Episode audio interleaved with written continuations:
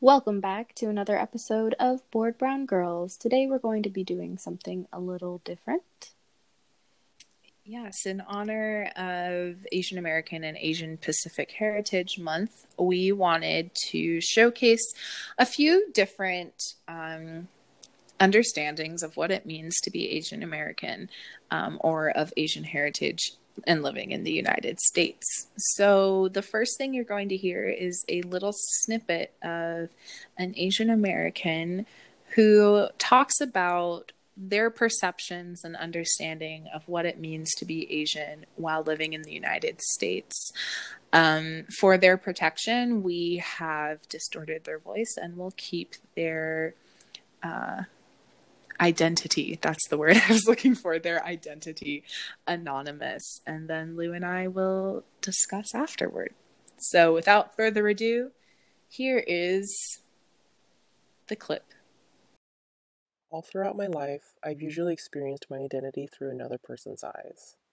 We associate identity with being something. But mixed people are often forced to build identities out of what they are not to most white people, I'm not white, I'm Asian. To most Asian people, I'm not Asian enough. Once I had called in a sub at my job, and the people I was working for didn't realize that it was a different person until 20 minutes in. The person who was subbing for me happened to be Asian American, and while we were both able to roll our eyes at the situation and move on, it still stung because it was a reminder that whenever they see the individual you, they just see Asian person the difficult thing for me is that I'm not even sure if I'm part of that group either.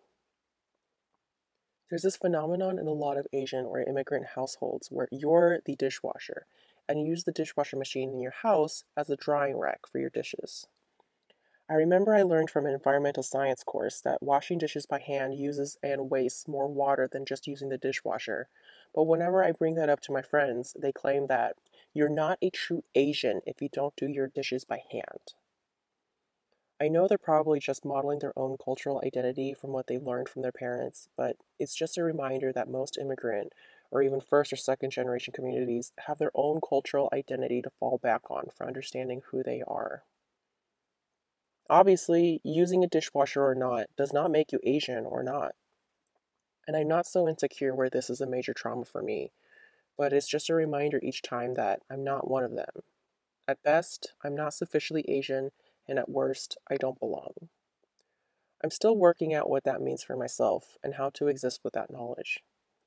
I'm not trying to elicit sympathy or minimize the microaggressions we experience. The only reason I feel comfortable sharing this is that I hope it encourages anybody who is listening, anybody who might recognize some of these things in their lives, that it encourages them to really commit to actively fighting for racial justice. Whether you believe people experience racism or not, it's here. Look at your own lives and recognize that there are systems of hierarchy that directly benefit us, and we need to actively fight against it to dismantle the institutional white supremacy. Brittany Packnett Cunningham speaks about spending your privilege and to spend whatever privilege you have for good and to not keep it for yourself, because that's the only way we can build a community going forward. Um, great. So, Louis J. Angelica. Louis J. Alvaro, no longer Dean. And no middle name. No middle name. what did you think, or what was your experience of listening to this other um, Asian Americans, you know, kind of thoughts on what it means to be Asian in the United States? Um, I mean, it's quite different. My own perspective and my own experiences have been quite different from what we just heard. Um, I'm not half white, so I can't say that I've had the same experiences that were mm-hmm. described. Mm-hmm. Um, but as far as a couple of the Asian experiences this person brought up, um, I recall, I believe it was you, me, and a couple of our friends who went to a bar um, in a downtown place. Did we? we did. Okay, continue. And, I don't know what you're about to talk and about. And we met up with uh, someone who graduated some time ago. I think it was maybe like three or two years ahead of us, and she mistook me for another one of our Asian friends. Um, I don't remember this. Oh, and she said hi, Bree, and I'm like, oh, I'm not Bree. And she's like, oh, hey, and then I hugged her anyways. She's That's super bad. cool. They literally played on the same volleyball team for years. Yeah. Well, I mean, like, I get that part. I I get it. I get it. But she's super cool about it, so it's not like anything I like took to heart. Mhm. Um, I know it's kind of that was something that was I was like, oh wow, yeah, that's definitely happened like once or twice in my life. Yeah. And that was what I one of the things I was going to ask you ask you about was, you know, what are your thoughts on Asians kind of getting grouped or lumped together and the idea of them being indistinguishable. And I I know that this happens to more demographics and more ethnic groups than just Asians, but you know, since we're focusing on the Asian demographic today, Mhm. like what are your thoughts on that? Like is this something that only hurts Asian people because obviously it's like, oh, I look different than this person. I am my own individual person. Mhm. Or is there maybe some light in there? I don't know. I'm just curious. Mhm. Looking at Asians as like one entire I can't even say race, thinking that all Asians come from the same ethnicity even. This Mhm. homogenous ethnicity where we all practice the same things. We all have these dragons, we have cherry blossoms, all these what's the word? All these elements that are stereotypically Asian Mhm. is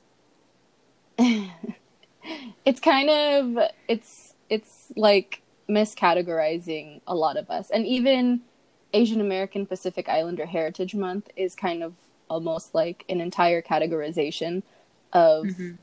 multiple ethnicities and cultures um i i haven't had too many experiences where i've been mistaken for another asian um so I can't really say from personal experience, but I know it's detrimental to the Asian community as a whole, mostly because I am not my cousin and I am not my Chinese neighbor. and it's a lot of just mis I don't know the word for it. It's a lot of misracializing because it's I'm trying to like use the word like misgendering but with race. Yeah. It's kind of like Yeah, I get it. misracializing an entire myth misethnicalizing myth ethnicity. Words are hard.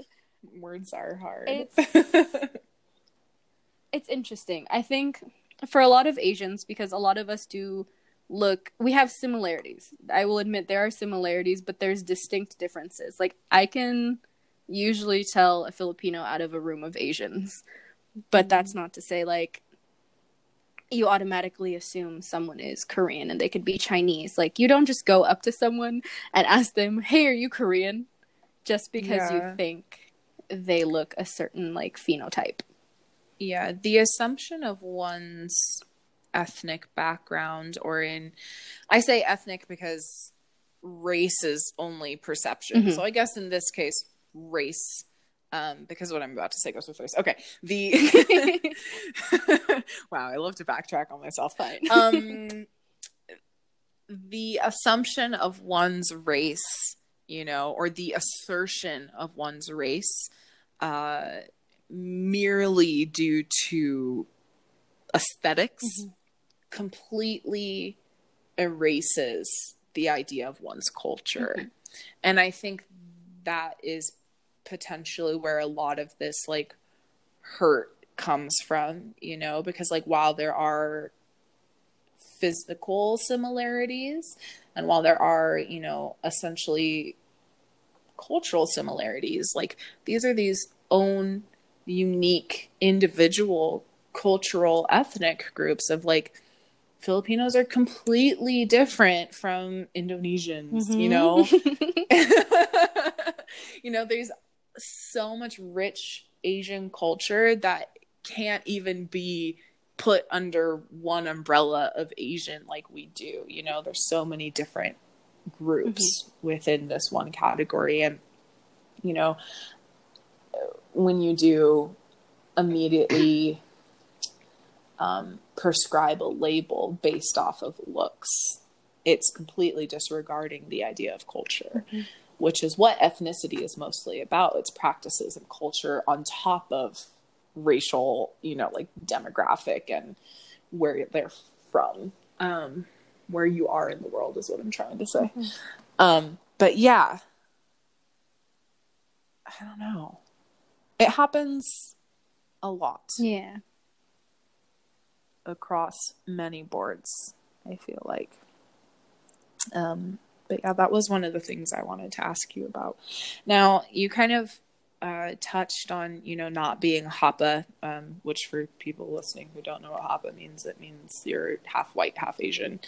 Um, but you, you know, refer to yourself as a half gen. Mm-hmm. And so, do you think that there are any similarities within that of experience of being a quote unquote half gen or someone who assimilated to the American lifestyle at a young age and then also being, you know, half white, half Asian, experiencing the world in that way? Yeah. Um I think there's a lot of nuances, especially with people who have like competing identities cuz I personally did not. It's not that I didn't identify as Filipino.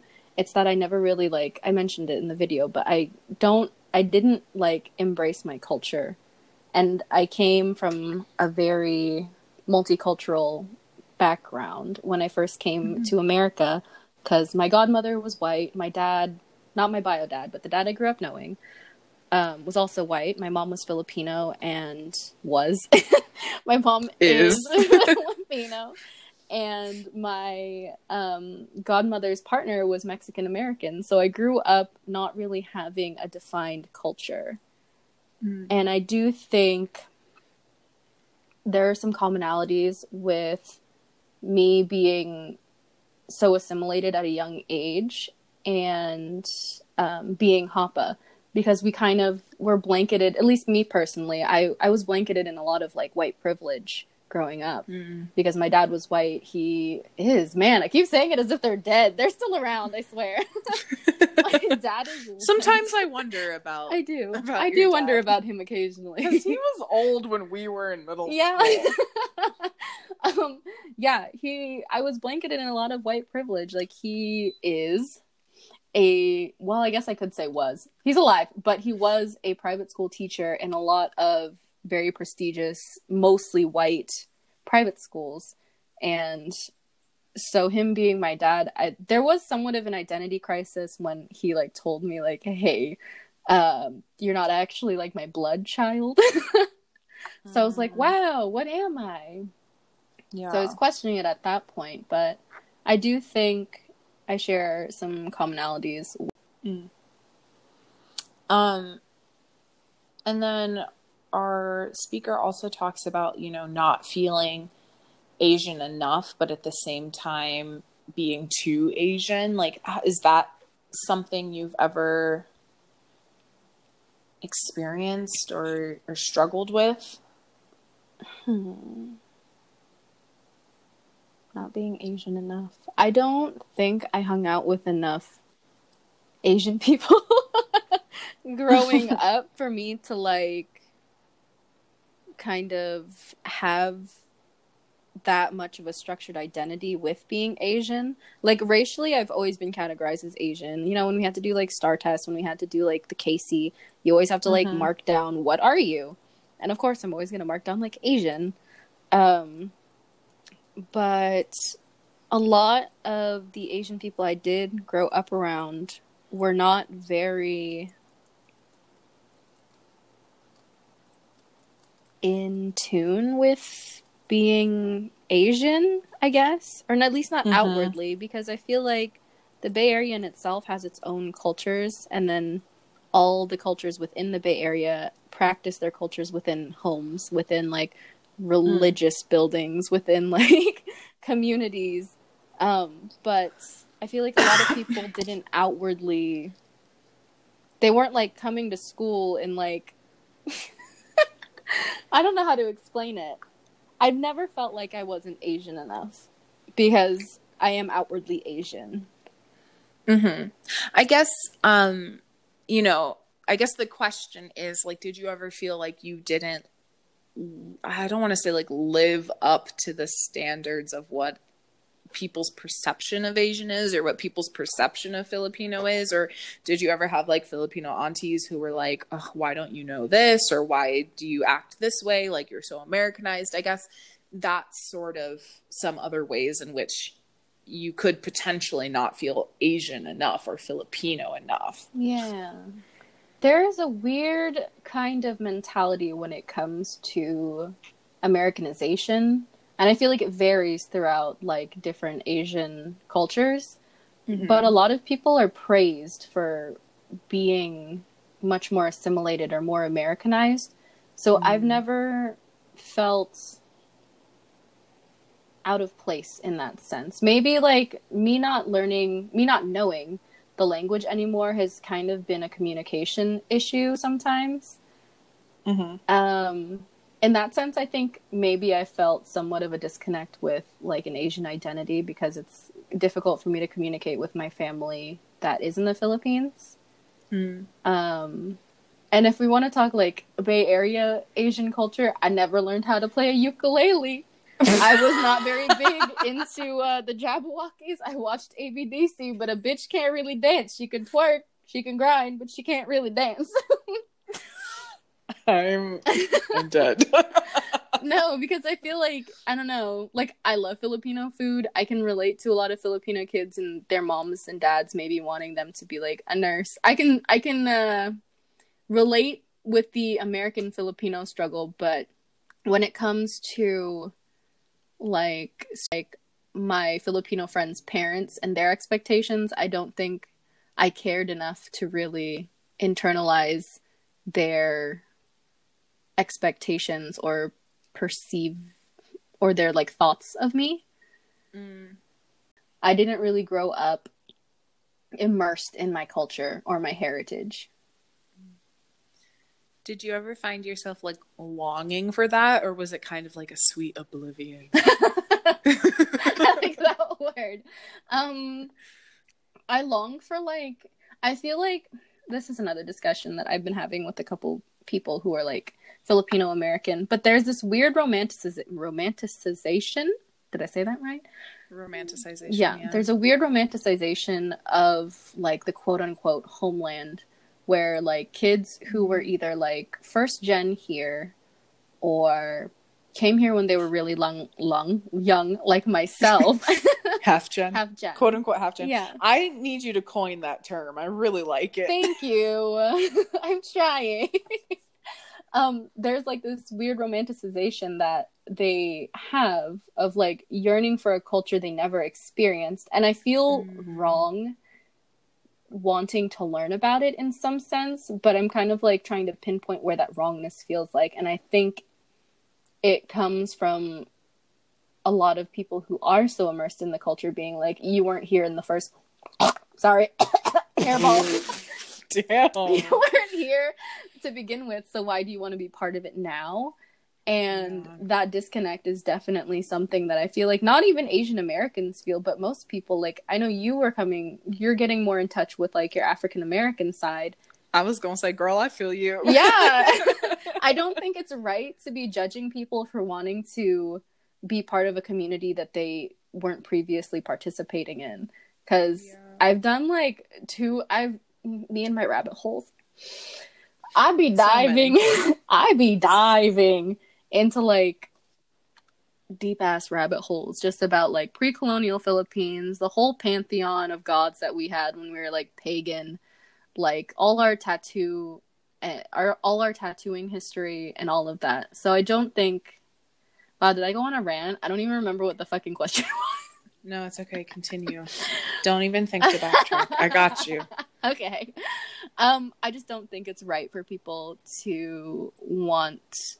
I don't think it's right for people to segregate those who were not in touch with their heritage, who want to be in touch with it now. Hmm. Like or like hold that against them. Yeah, especially that. Like I haven't had like a lot of backlash from like the Filipino community because I've been following a lot of like Instagrams uh, Instagram accounts that kind of like um, are picture books of a bunch of the history, a lot of the forgotten history and do- undocumented history, um, with sources, of course. yeah. And so I don't know. It's just none of them have got given me any backlash. I feel like it's a lot of other maybe Asian groups. I've seen a lot of like discourse on Twitter about like, oh, you want to wear a yukata now, but you're a hapa, like you're half Asian, Mm. you're half like Japanese, and you want to wear like traditional Japanese garments, like that's appropriation. Or Yeah. I know there's a YouTuber I watch who she she's she's much more black passing than she is Indian because she's like half Indian, half black. I think I don't know. Her name is So Shan. sh- huh? I was gonna say so she's like Kamala, Yeah, I- Kamala. I actually don't. Yeah, Kamala Harris. She's she's she looks black. Like you look at her and you think like, oh, she's probably like black and white. And she's part Indian. And for her wedding, she wore, oh man, I don't even know what it is. It's it's like traditional Indian like wedding garments. yes. And I people don't were giving think her- it's a sorry. It's not. That's I know. Afghan, Yeah, right? uh, no, a sari I think is Indian. I think, I could be or is wrong. the sorry just hold on, hold on. I need to. Indian wedding clothing. Yep. Yep. Nope, that's not what I was looking for. I spelt it wrong. Oh, it's with two e's. Um, Maybe it is a sari. Oh yeah, it is a sari. it's a sari. You were right. Okay. Yeah. I was like, I feel like it's a sari. she wore a sari for her wedding and her husband is also mixed i don't know he's like black and something else and people were giving her so much shit for it because she's never been outwardly like indian, presenting. yeah she's never been outwardly indian but she Ugh, posts and that pisses me off. i off. know and it's kind of like where is the line drawn between people who want to like finally accept where they came from and Yeah. like people who've always been there like there's a weird hierarchy in that like people are like i've been here the entire time it's kind of like when you find an artist and you want to keep them all to yourselves and then people start listening to them and they get mainstream i feel like it's Mhm. kind of like that mentality Hmm. Interesting. yeah Um, I have a another question for you to kind of go off of this. Mhm. Um, so, uh, and and uh, correct me if I am wrong in my understanding of this. I'm trying to taste the words before they come out because you know me. Sometimes I'll just say shit and then I'm like, well, that just came out as word vomit this is very it's very eloquent word vomit your vomit is But that of roses Thank you. Oh wow. Mm. um so it's my understanding or at least um I've heard from other people that the Filipino demographic um within the Asian hierarchy is toward the bottom. Like the Filipinos are like the blacks of the Asian community Mhm. essentially. Mhm. And so is is this is my assumption or my understanding of this correct? I don't know if we're like at the bottom, but I know that hierarchy is established mostly in colorism and Mhm. imperialism and colonization. Yes, go on. so I feel like a lot of Southeast Asian countries are at the bottom of the list, whereas like a lot of like like Japanese, Korean, Chinese people are at the top, and that goes for like all demographics. Like I know there's a big, there's a large scale of hierarchies based on colorism in like the Latinx community, and there was that whole like Mhm. light skin versus dark skin thing in Yeah. like Black Twitter. Man, Bruh, colorism is rampant and it's real. it is. Um, it's gross. but for this argument's Yes. sake, Tangents, Louis, stop that. for this argument's sake, would you like could we could we go on this assumption so I can continue the question? We can assume that they are at the bottom of this scale due to Or at least colorism. Toward, Toward the the bottom. bottom of the scale. Okay. Um so do you think that that might have um some sort of hand in why you haven't felt a sort of um necessary like I don't want to say resistance but that you know the Filipino people in your life haven't necessarily uh thwarted you for being so Americanized. um, because of that sort of social understanding and that like societal placement of being a little bit lower due to colorism. Hmm. Like I can't. the, no, no, go on. know. No, go on. no, no, no. It's just I'm just I'm just. Does that question make sense? Yes, it does. Like, do you think that because of um, how can I phrase this in a different way?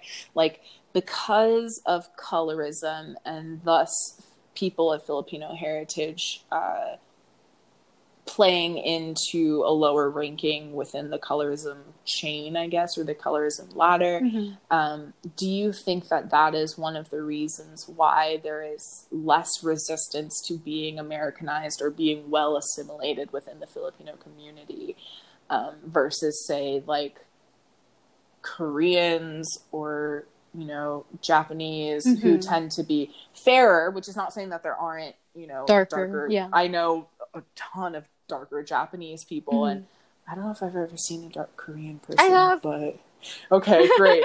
um, but like, I feel like their their cultures, like kids who are first gen of like those cultures, tend to. I don't want to say feel more connected, but I feel like there's more of a pressure from their parents to mm-hmm. like hold fast to those traditions and those cultures and their heritage heritage in that aspect where i'm not saying that like filipino americans or first gen you know filipino kids are here and their parents are like abandon everything you know from the homeland like i'm not saying that but i you know at least from what you're telling me and things like that is that it's not as there's not as much importance placed upon that Yeah. um, to a certain extent. And I wonder if colorism plays into that, you know, Mhm. the sort of internalized racism within the self. yeah. That's a really good point. You're right. This, these questions are making me think, bitch. and that is something I've also pondered because, like, um, I was watching this African American guy who travels to places um, around the world to kind of like show people the different varieties of like African and African diaspora around the world.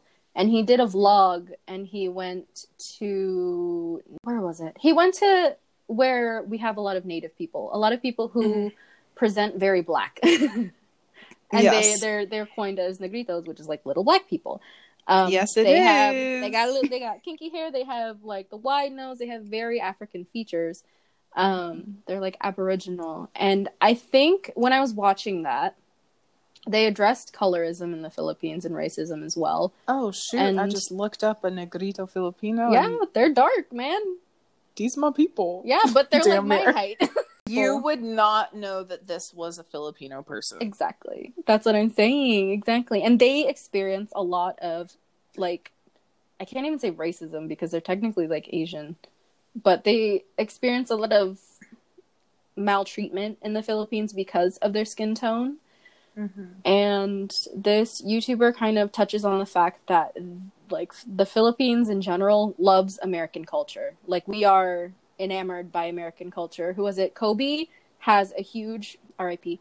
Um, has a huge following in the Philippines, and we just revel in like American culture, and it's kind of wild to me. Mm-hmm. Like I look at, like we have a friend who's Vietnamese. I'll bleep her name out, and Yeah, yeah, yeah. I remember I would have known who you were Yeah. talking about.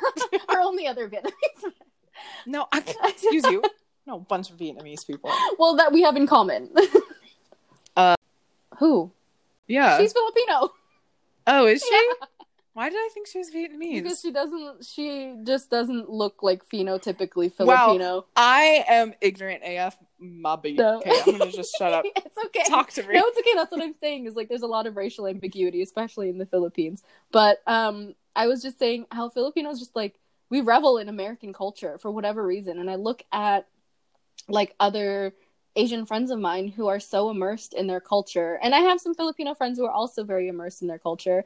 Um, Mhm. but more so like you know, Yeah. a lot of just like Chinese, Japanese, Korean people who are so immersed in their culture and Yeah. I don't know where that difference is held because I had a roommate and she's probably the most in touch but somewhat Amer mostly Amer she's Americanized but she is pretty Filipino like she has the money over every doorway for the good luck. She has like the broom. She I don't know.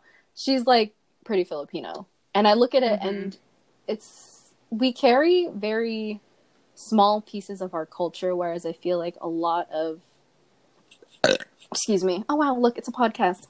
A lot of other asian um cultures keep that very close to them. And it's Mhm. odd because korea is one of the most well-known countries for like eurocentric beauty standards and mm-hmm. kind of assimilating more so towards those beauty standards Yeah, but yet they hold their individual culture in such high regard Yeah. and like so close to their persons. I yeah, that's so interesting so me. that kind of leads me to think that a lot of our history is either erased which i've seen proof of that in a lot of the thing the rabbit holes that i've fallen down Mhm. um as well as like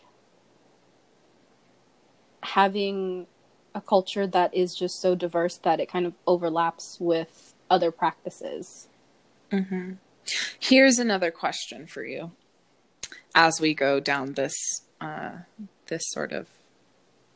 I don't want to say we're in our own rabbit hole, but I guess we are. i am Uh, alice you are the rabbit lead me um, I'm late. I'm late. i'm late i'm late very important date. Um, okay. Um, so along the same lines. Mhm. Um, oh shoot, did I lose it? Did I lose it? Where is it? Oh no. look I you can it. look It was for it really i'm gonna take good. a drink Okay. Um ah, I remember now. Okay. Um to my knowledge at least, and I could be very, very, very wrong, um, because I'm ignorant in many a way and open-minded in many a, another way.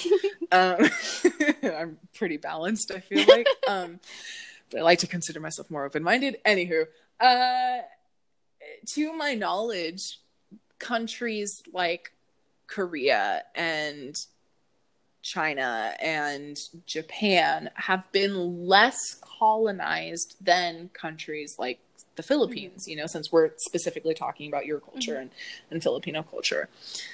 Uh, I don't want this to sound terrible, but do you think that maybe another reason that, you know, these cultures who have had less erasure, have had less colonization within them, are those cultures are sort of maintained, obviously, for obvious reasons. But do you think that the assimilation to quote unquote American standards within the Filipino um, demographic, Filipino heritage, is because they're just comfortable in that sense? And that's not to say that there's not resistance against colonialization, there's not resistance against these countries who are not innately Filipino coming Yeah. in and changing culture and killing and murdering and doing all these terrible things that comes with colonialization. But you know, it happened so many times, so many times over and over and over again across, you know, hundreds and hundreds of years that the Philippines have been colonized by different people. Mm-hmm. That it sort of just becomes the assimilation to a culture different from one's own is the norm. yeah And so I guess my question is do you think that Filipino people are, in a certain sense, comfortable with kind of harboring a a culture that is not necessarily theirs. I don't want to say theirs because america has no sounds- culture. Well that but also it's like that that terminology can be very othering. Yeah. Um but like that is not their native culture Yeah. i guess you know and assimilating to that is there a sort of sense of comfortability within that I think, and America's done some dumb shit in the Phil, like dumb, like I, mm, dumb shit in the Philippines. But I feel like a lot of, I don't know if it's like an American thing or if it is like people in the Philippines as well, but there's a big practice of like American exceptionalism. Mm-hmm. And oh man, it does kind of sound weird now that I'm thinking about it. Them like not ah, fuck, how do I put this? it's hard. It's hard, Yeah. right? To not sound like an asshole and be like, are you okay and comfortable with being colonized? Yeah. Like, well, they're like they've been like free from like Spain and America for some time now, but it's like but that's it takes Yeah.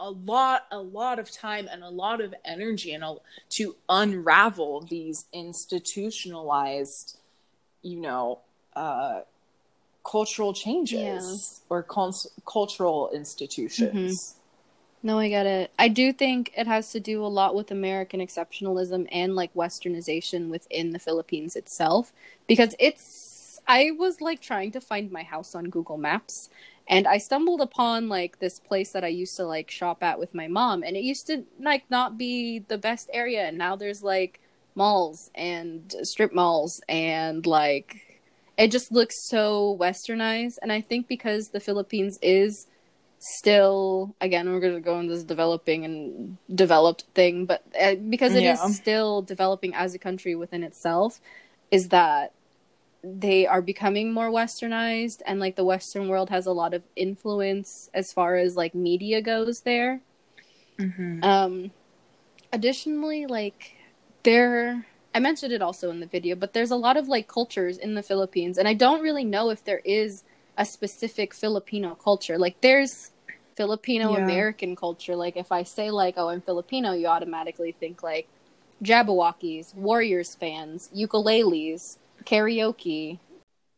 i think of wearing a filipino flag hat Yeah, you don't really think of the Philippines within itself. Like when you think like Vietnamese American, you there's there's thoughts that come into your head. There's like traditional what are the words? Elements that come to your head when you think of like Vietnamese American, Japanese American, Chinese American. Whereas when you think Filipino American, you think of the food, obviously. It's a lot of food. Yep. And then yep such good food and then an Americanized version of whatever it is. Like you don't think Mm. of like Kalinga. You don't yeah, you don't think Yeah. of like the garments they wear. You don't think of Kalinga. You don't think of the cup dances. You don't think well you may maybe think you might think of Tinikling. You might think of lechon, but that's also food. Yeah, I I see where you're getting at. It's like the sort of native practices that are that make up the quote unquote Filipino culture since there are so many different demographics within the Philippines Mhm. itself, you know. Um but what what people kind of lump into the idea of Philippine culture um they're kind of shrouded by like being Americanized. Yeah, and I don't know when that probably happened when like America was like, "Hey, we're here now," but I feel like When is America not ever like America's that? like, "Hey, uh, Hey. I'm here." Dude, America is the Kool Aid man just busting Hey, through hey, your hey! walls. Wait, is that right? Yeah, that's the Kool Aid Man. That's Fat Oh. Albert. Oh no, it's because he wears red, okay, and he's a large man. Yeah. oh no. what does the Kool Aid Man say? He has his catchphrase. I know this. Does I he? Thought I thought he just smashed through shit like the Hulk. Man catchphrase. What the fuck Also, does he say? He how says, racial "Oh, of you." Oh yeah. Okay. How racial of you to connect Fat Albert, who is a black man, with Aid. He's wa- Fat Albert wears a red shirt, okay, and he's a large man. That's why. I know, I kid. I was like, oh wait, no, I think that's someone else. But the guy, he goes, oh yeah, oh yeah, Not yeah, hey, that's hey, America. oh shit. Okay. Um. America is the Kool Aid man. It's been distinguished. He's just busting through your walls saying, oh yeah, and giving everybody diabetes. Diabetes. Yeah, I don't know. I think it truly happened when Spain first invaded and was like, "Hey, what's good?" Because I feel like religion plays a big part in changing a societal belief system because they're like, "Hey, we have Mhm. Catholicism. You should all be Catholic. Stop doing this pagan shit." Yeah. I mean, also brutally murdering, murder, Murderling, murderling, murderling. me, a small murderer. Mur- I'm a murderling. it's me. I'm just a murderling. um, woo. Okay. Um, you know, brutally murdering and you know, brainwashing people into converting. You know, it doesn't hurt either Yeah. on that end. You know. Yeah. I feel like Um, that's when a lot of the culture was lost. For sure. Because it's like it's the same thing that happened with the Native Americans, Yeah. you know? It's like you're heathens, you're uncivilized. Yeah. Like this is the way the only way to be this is the way you should act, this is the way you should dress, this is what you should believe in. Maybe that's why I'm so against organized religion sometimes. It's just brainwashing. Yeah, I feel that. I've never been Catholic. I was baptized, but I had no communions, no nothing. You're baptized? Yeah, I'm baptized. I that's I I'm not. I'm going to hell. every my family in the Philippines pretty Catholic, Mhm. so I Mhm. can't relate, but Yeah. I don't know. That's it's a lot. And there's a lot of different cultures, I want to say because there's so many different tribes in the Philippines. It's Mm. not just the people in the south. There's like I don't know how many was there like more than 14 different tribes each with their own different practices and just so much of the culture was erased. Like we had a whole written language that like hadn't been acknowledged for like millennia. No, millennia, but it wasn't acknowledged for such a long time. Yeah. Damn. And the tattooing tradition, similar to that of Polynesian tattooing traditions, but it's completely different. Like I kind of I look at like Filipinos who get like Polynesian inspired tattoos and then I look at like actual like Philippine tattoos. It's a big difference. Mm-hmm. it's a very big difference. And it's something I feel like we have so many lost traditions that were just like pushed aside when all this shit was happening. And there's Yeah. a couple people who are bringing back. I want to just input these. Mark of the four, Do Mark of the Four Waves, I believe it is. They um, do a lot of traditional Filipino tattooings. Jerome Noveras, who will hopefully be doing my tattoo at some point when quarantine is over. good people, very good people. Oh, just two. I was waiting. There for was more. probably more, but I can't think of them off the top of my head. that is okay. Damn. Yeah, I just one fuck colonialism, and we talk about this in one of the episodes where I was like, you know, I wouldn't give up my own privileges right now to like go back, but still, I can say fuck colonialism. Honestly, fuck it. there's so much rich culture and history and indigenous native groups all over the world that have just been forgotten and decimated because of rampant anglicized whiteness. That part. Period. Poo. Um, and it just is, it sucks. It's heartbreaking. It's like, how much do we not know? And how much are we missing out on because of these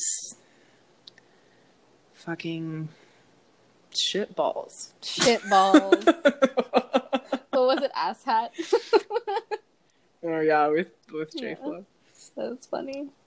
what do we call it? An anal, Anal fedora? fedora. That's that's who our president is. An anal fedora. Anal fedora. um, but yeah, I still have some more things. oh for you.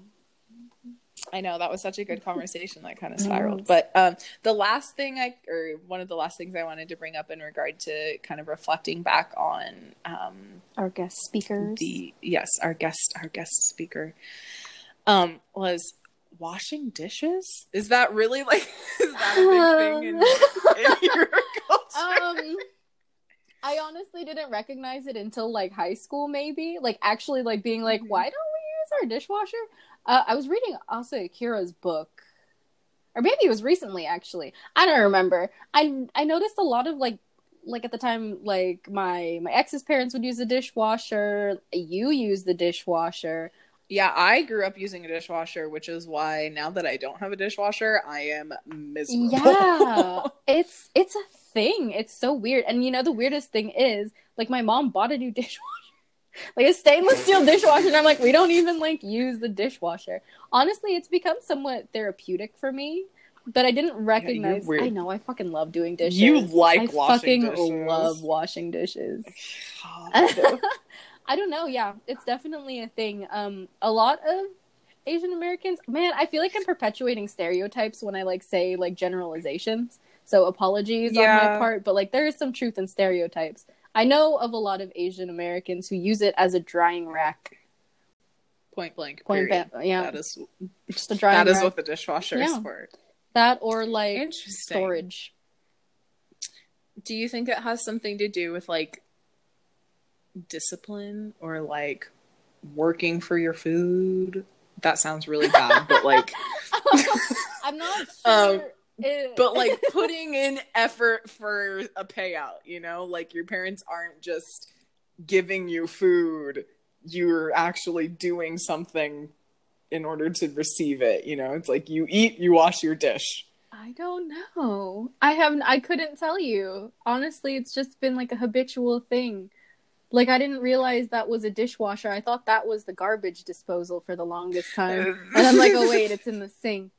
Um, but even like I've been using the dishwasher because of COVID because we have a sanitization um, setting on it. So I've been like, wa- I Mhm. like wash my dishes and then I put it in the dishwasher. Mhm. Okay, well, first of all, anyone who doesn't wash the dishes before they put them in the dishwasher is Okay, nasty ass thank you. Okay, I know some people who don't. Still be at least rinsing and like getting the toughest spots out. You don't just like put a wholly stained shirt into the dish into the the washing machine and hope that the stain's gonna come out. You know what I, I know mean? people who like just soak it and then put it uh-huh. in, and like there's still pieces of like meat from their bolognese on it, and I'm like, I don't understand you. I don't get it. the dish should be 75% clean before you put it in the dishwasher. Yeah, I don't understand some people's dishwashing etiquette.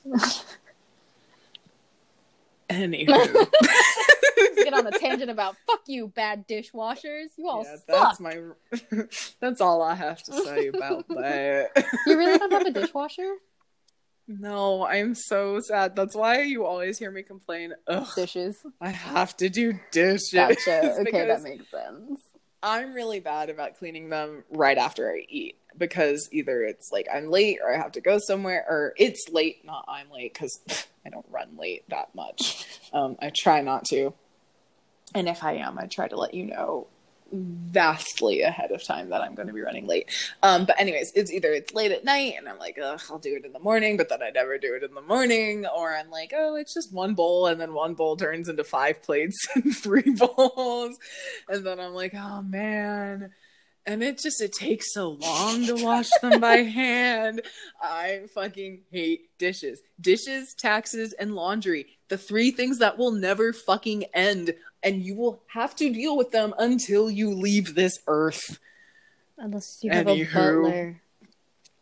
Yeah, but someone still has to deal with Oh, it. yeah, you're right. It's I love dishes. stupid.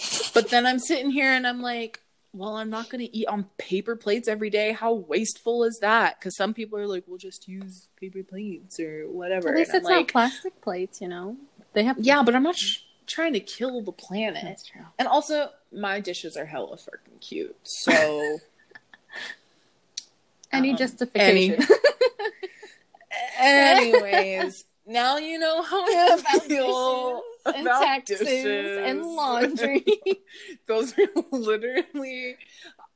I hate doing laundry. I feel this. I hate doing dishes. I have like two huge piles sitting in my bathroom right now, and I'm like, hmm, they'll do themselves eventually. Hopefully, maybe. I would literally be the worst 60s housewife. All I would do is take care of the child and cook.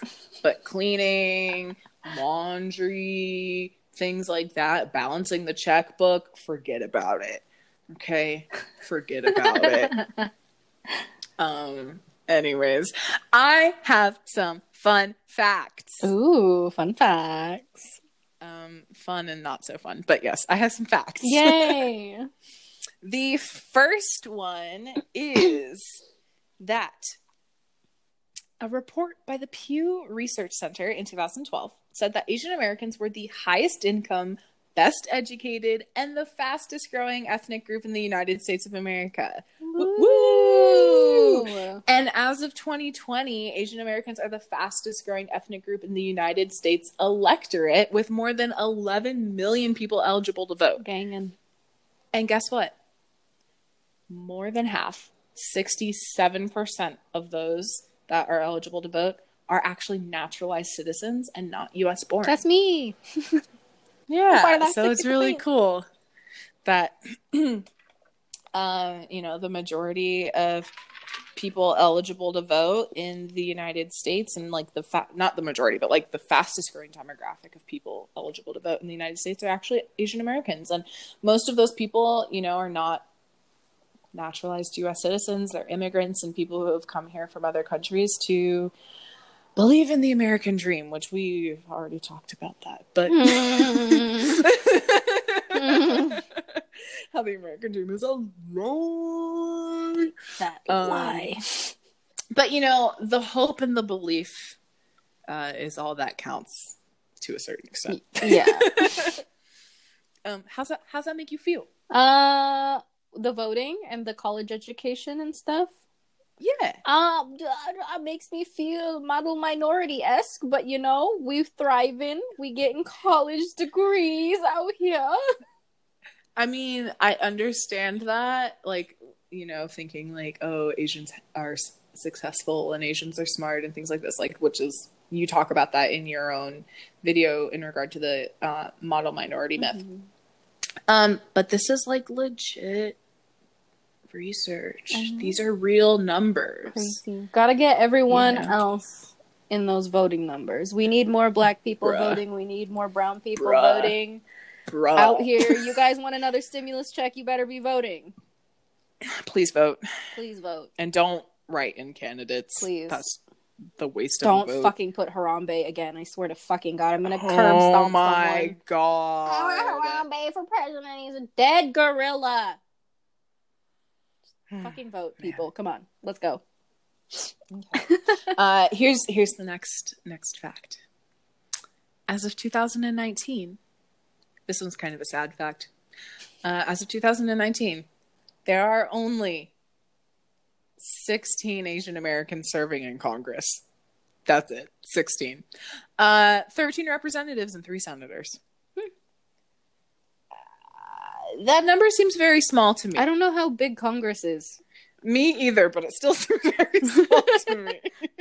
I feel like I should know this. Shit. Fuck. Okay, wait. Um, Wait, wait, wait, wait, wait. How many? How many people are in Congress? Congre. Oh yeah, no, that's a small number. There's a total of 535 members of Congress. 100 serve in the U.S. and 435 serve in the House of Representatives. Bruh. Yeah, 13 representatives and three senators as of 2019, which I was like, man. Uh, this is all from, most of this is from the Pew Research Center. Um, but yeah. Um, one of those people, I believe, is Kamala Harris Oh, as an Indian American. wow. Yes.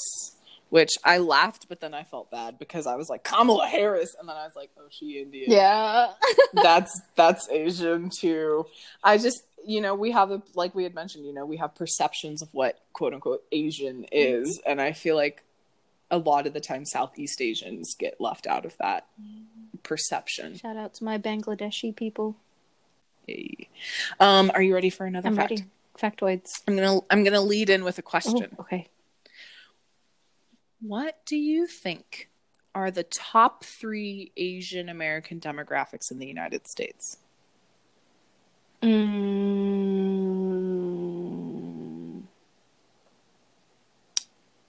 Chinese. Okay. and Indian. Okay. Oh, you said three. Okay. And oh, okay, wait, hold on. I'm thinking. Her her gears are grinding. Oh man, I'm mad because I'm pretty sure I saw this somewhere. God damn it. Fuck. I'm just gonna go off a whim and say Filipino? Mhm. Filipino? Bruh, you got all three in the exact order. Yeah. I would have never, first of all, guessed those three. Um, but yeah, the top three Asian American demographics in the United States are Chinese, number one, at 4.9 million, Mhm. Indian at 4 million, and Filipino at 3.9 million, followed then by Vietnamese, Korean, and Japanese. Mm. But to me, I was like, I don't I don't know why that was the case. I would definitely guess Chinese and I probably would have guessed Filipino, but I think up in there probably would have been Korean or Vietnamese and not Indian. I was considering I- that because I have like one Indian friend and he's like, yeah, hell of my family just immigrated here back in like the early but 2000s. also we live in the Bay Area and you know that Fremont is damn near all Indians. I actually didn't know that, but now I and Pleasanton is like all Indians. There's such a big Indian population in in the Bay Area especially. Oh, I have a Um, factoid for thou. Yes. Um, it's actually it actually has to do with immigrants. Okay. Um, do you know? I'm going to lead in with a question as well. Do you know what the first um immigration ban was of the United um, States? E- it was the Immigration Act of 1970. No, no, no. It was 1882. The Yep. Chinese Exclusionary Yes, Act. it I was going to talk about that next. Oh yay! yes, that's the one. I was going to talk about that one next. well, great minds, man, great minds. Um, so Asian Americans and Asian immigrants have been coming to the United States for a really long time, over um, you know, 150 years. Uh at least on the docket, that is what is said. Um, and they mostly came here to be like unfortunately low skilled male laborers, like most of the um, Asian immigrants were men. They mined, they farmed, they built railroads. Um, and as we all know, Asians have endured generations of, um, like, officially, you know, like through legislation, um, racial prejudice. And this included the regulations that prohibited um, Asian women too, the immigration of Asian women, which was the Chinese Exclusionary Act or Exclusion Act of 1882. Um, and it barred all new immigration from China. And what I didn't know about this was that it was elongated by another Immigration Act of 1917. And then it was extended even more by the National Origins Act of 1924, which extended the immigration ban to include nearly all of Asia, not just China. Yep. And then forced the internment of Japanese Americans after the attack on Pearl Harbor. Yes. And I was like, bruh, they just kept extending this ban on and then it was like not even just Chinese, then it was like all anyone who came from an Asian country or anyone who looked Asian. And then we gonna put the Japanese in the internment camps. Yep. America. Did you know though, Lou, Yes, that this hits home a little closer to home than we may have thought? You know, uh, when we when we drive to San Francisco, Yes, ma'am. Hmm You know, you know that place that we pass through, that the bridge crosses over. Yeah, the little island boy. yeah, yeah. Angel Island. Angel Island served as an immigration detention center. Did you know that? Wow. And it was highly populated during the Chinese Exclusion Act of 1882 when it was enforced. And these Chinese immigrants were detained on Angel Island for usually about two weeks, but many stayed for up to 22 to 23 months as their immigration papers were scrutinized by the government and as these laws kept getting passed. Well, damn. So, in our very own backyard, Angel Island served as one of the most populous Chinese immigration detention centers. And we drive through it. Almost every time. time. Yeah. What the hell? I know. I always wondered. I was like, "What is this place? You know, what is Angel Island?" It was called Angel Island, but I've never, you know, stopped off on it or anything like that. And yeah, that's one of the things that happened on Angel Island. That's crazy, man. That's I gross. know. I know. Damn, fuck America. Oh, I got, I got one. I got one. Okay, I got one. tell me, tell me, and then I have one I tweeted about. Okay, to- maybe I have three. I have. Okay, okay. Do you Okay. know? You probably saw it. I think you favorited my tweet when I was like, I probably "It's did, about but my- boondocks." Okay, I haven't watched it. Oh no, yeah. no, you liked my tweet. I thought you liked my tweet, but that term from one of uh, my favorite shows actually originates from a word that was westernized that originated in the Mhm. Philippines. So they had um, internment camps in the Philippines, and bundok is like a word for like um, uh, like the perimeter of it almost. Mhm. And so the Americans heard it and they were like, "Oh, so like boondocks, like boonies," and they westernized Mhm. the word. So it's technic. It's it is um what is the word? Oh gosh, linguistically it is Filipino. Ah, yes, I did like this tweet, but it's not because of the the cartoon. It was because the word boondock. You know, we used to say it in high school all the time when we parked our car really, Really far, far away. We'd be like, "Oh, where'd you park?" Out You're like, the "Oh, I'm in the boonies." boonies." Yeah. It's crazy. And then a uh, funny story about that word. I have a friend who she's uh she's Asian. I caught it. Is she Vietnamese? Is she Thai? Oh lord, I'm just an ignorant fuck today. Anyways, um I used to say boondocks all the time, and so she when she would hang around me, um, she would say the word boondocks too. But she thought that I was saying, okay, how do you spell boondocks? B O O N D O C K S. Boondocks. Yes, boondocks. Uh-huh. Okay, she thought I was saying boondogs. Boondogs. So she- Isn't it crazy? So That's she- like a wait. Where is she from? Is she like from LA? um, is she Griffin, San Diego? I think Oh. area. Is Boondocks like a like a West Coast thing? Like a California? I like don't a know. East Coast, West Coast. No, where are we? Uh, Bay Area. We're in the, the, Bay Area. West Coast. Is that like a Bay Area? I don't term? know. I don't know. I don't know because I would say it and then she'd be like, "Oh, the Boondogs." And You're I'm like, huh? "What are you saying?" What was that? She's like, "You know, the Boondogs," and I was like.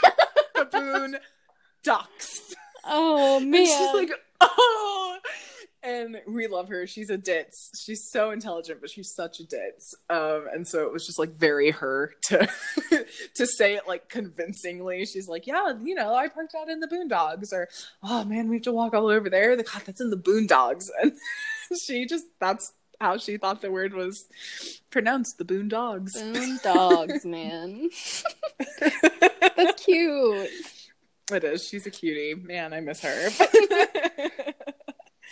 Um, do you have another fact for me? Another me? factoid is the Philippines had trading relations with Mexico prior to America even having trading with Mexico, which occurred in the late 1400s, early 1500s. Bro, wild. Because I got all the boats and Yeah, shit. hella boats. Mhm. And the first Asians, this is going to be very obvious because I'm on like a, I'm on a Philippine tirade here, but the first Asians Mhm. to ever come to America, even before America was a country. When was America established?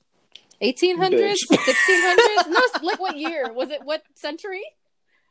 I truly could Oh, not no. Hold on. Oh, girl. I don't know any history. I did not. I was in AP history, but that's just for Me other. too. When was the America? Nope. United States. States founded.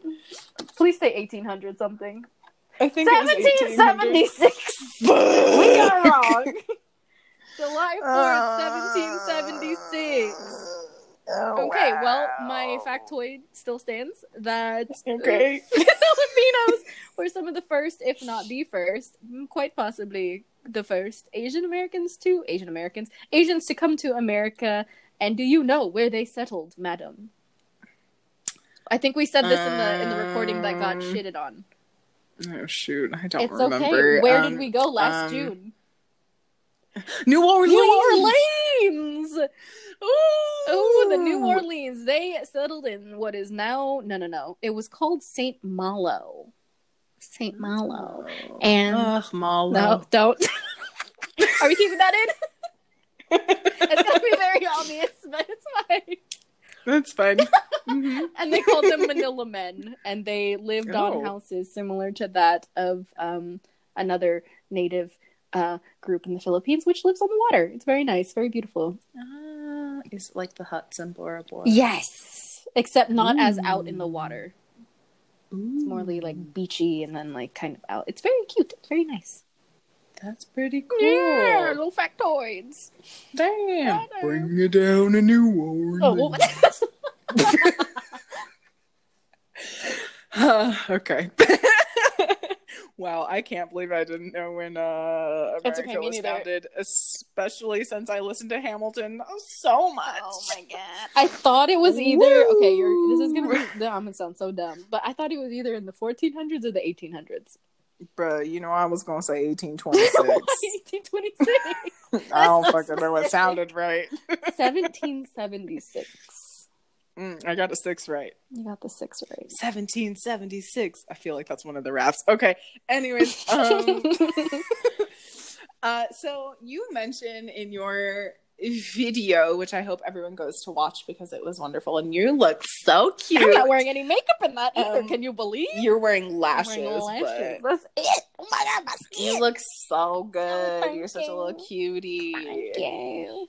Um, but you mentioned that you got placed in ESL classes when you were younger because of your Hispanic sounding last name. Yes. And I wanted to uh, talk about a court case called Lau versus Nichols that kind of plays into this. I love when you in- research things. I love learning. Lau versus Nichols. Let's go. yes, Lau versus Nichols. So, again, very close to home. This takes place in San Francisco. Um, so this is the Lau versus Nichols case of 1974. So basically, what this case decided was that there was a lack of supplemental language instruction in public schools for students with limited English proficiency, and they were arguing that that violated the Civil Rights Act of 1964. So, looking back into 1971, the San Francisco school system desegregated, and many Chinese students who were not fluent in English were integrated back into the San Francisco Unified School District.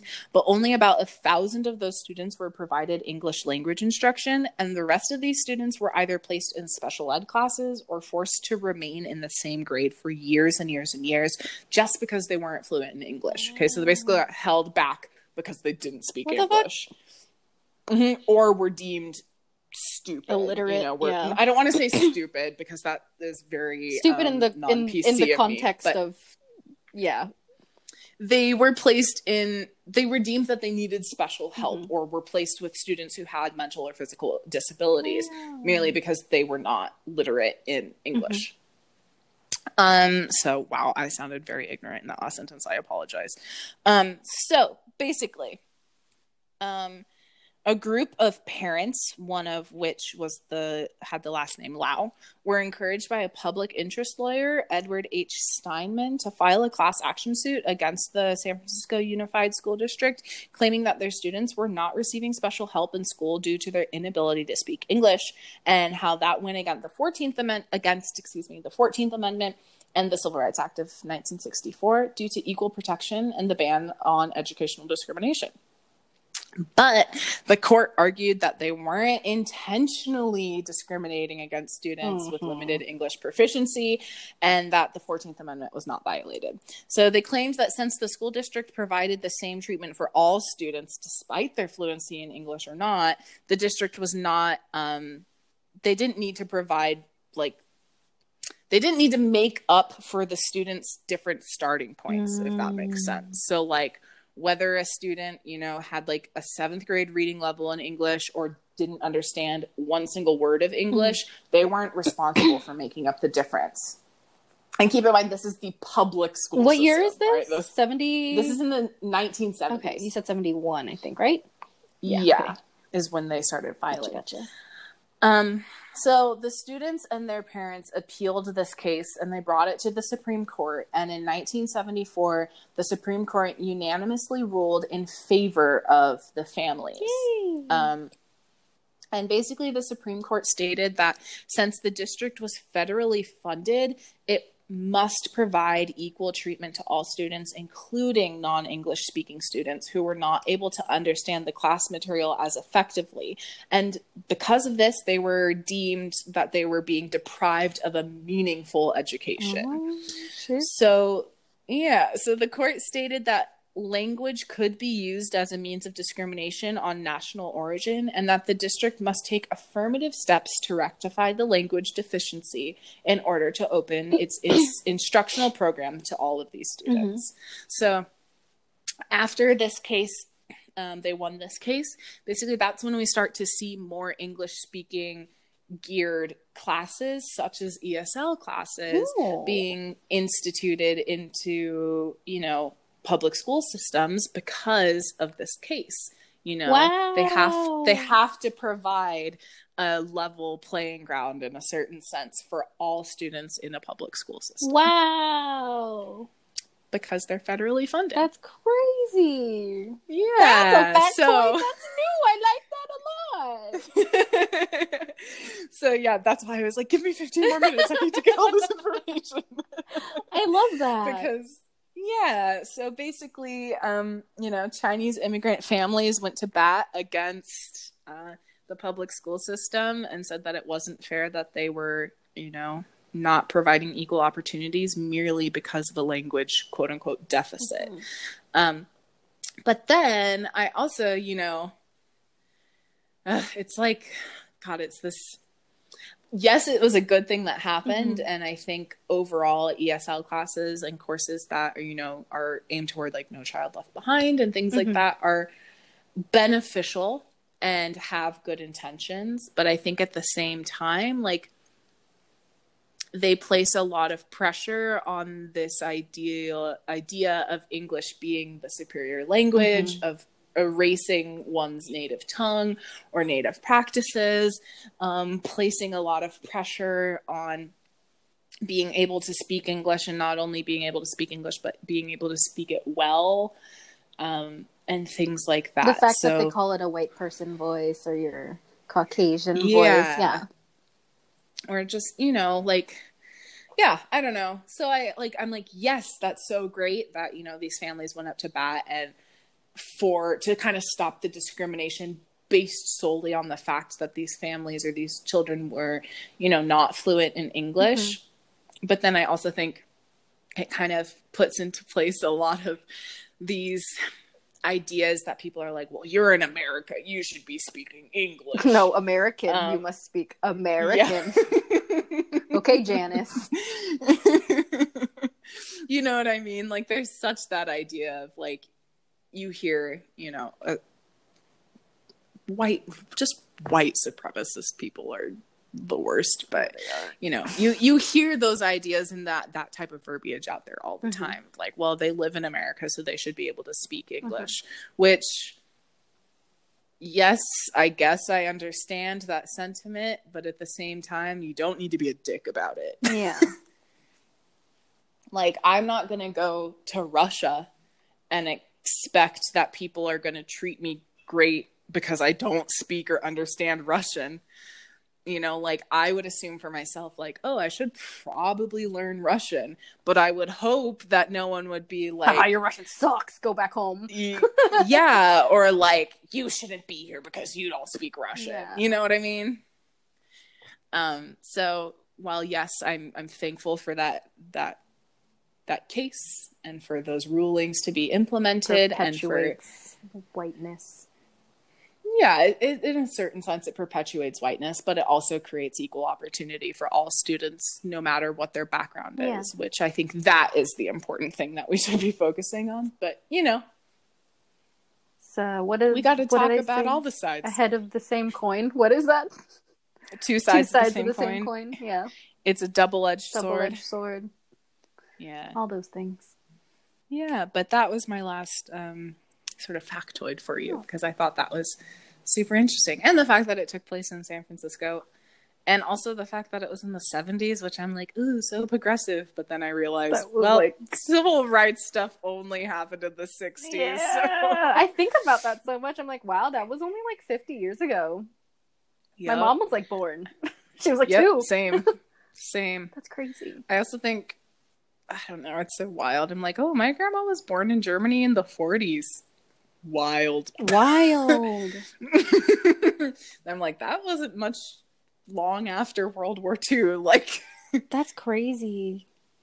Yeah. I'm like, oh, my mom was born when the Berlin Wall was still happening. Like that shit was still happening in, In, the that 50s, or sorry, the 70s, 60s, late 60s? Yeah, because my mom was born in the mid Oh, 60s what the in Germany. dude. Yeah. That's crazy. Yeah. It's wild. There are certain things where I'm like, oh, wow. Yeah, my mom was like totally alive for that.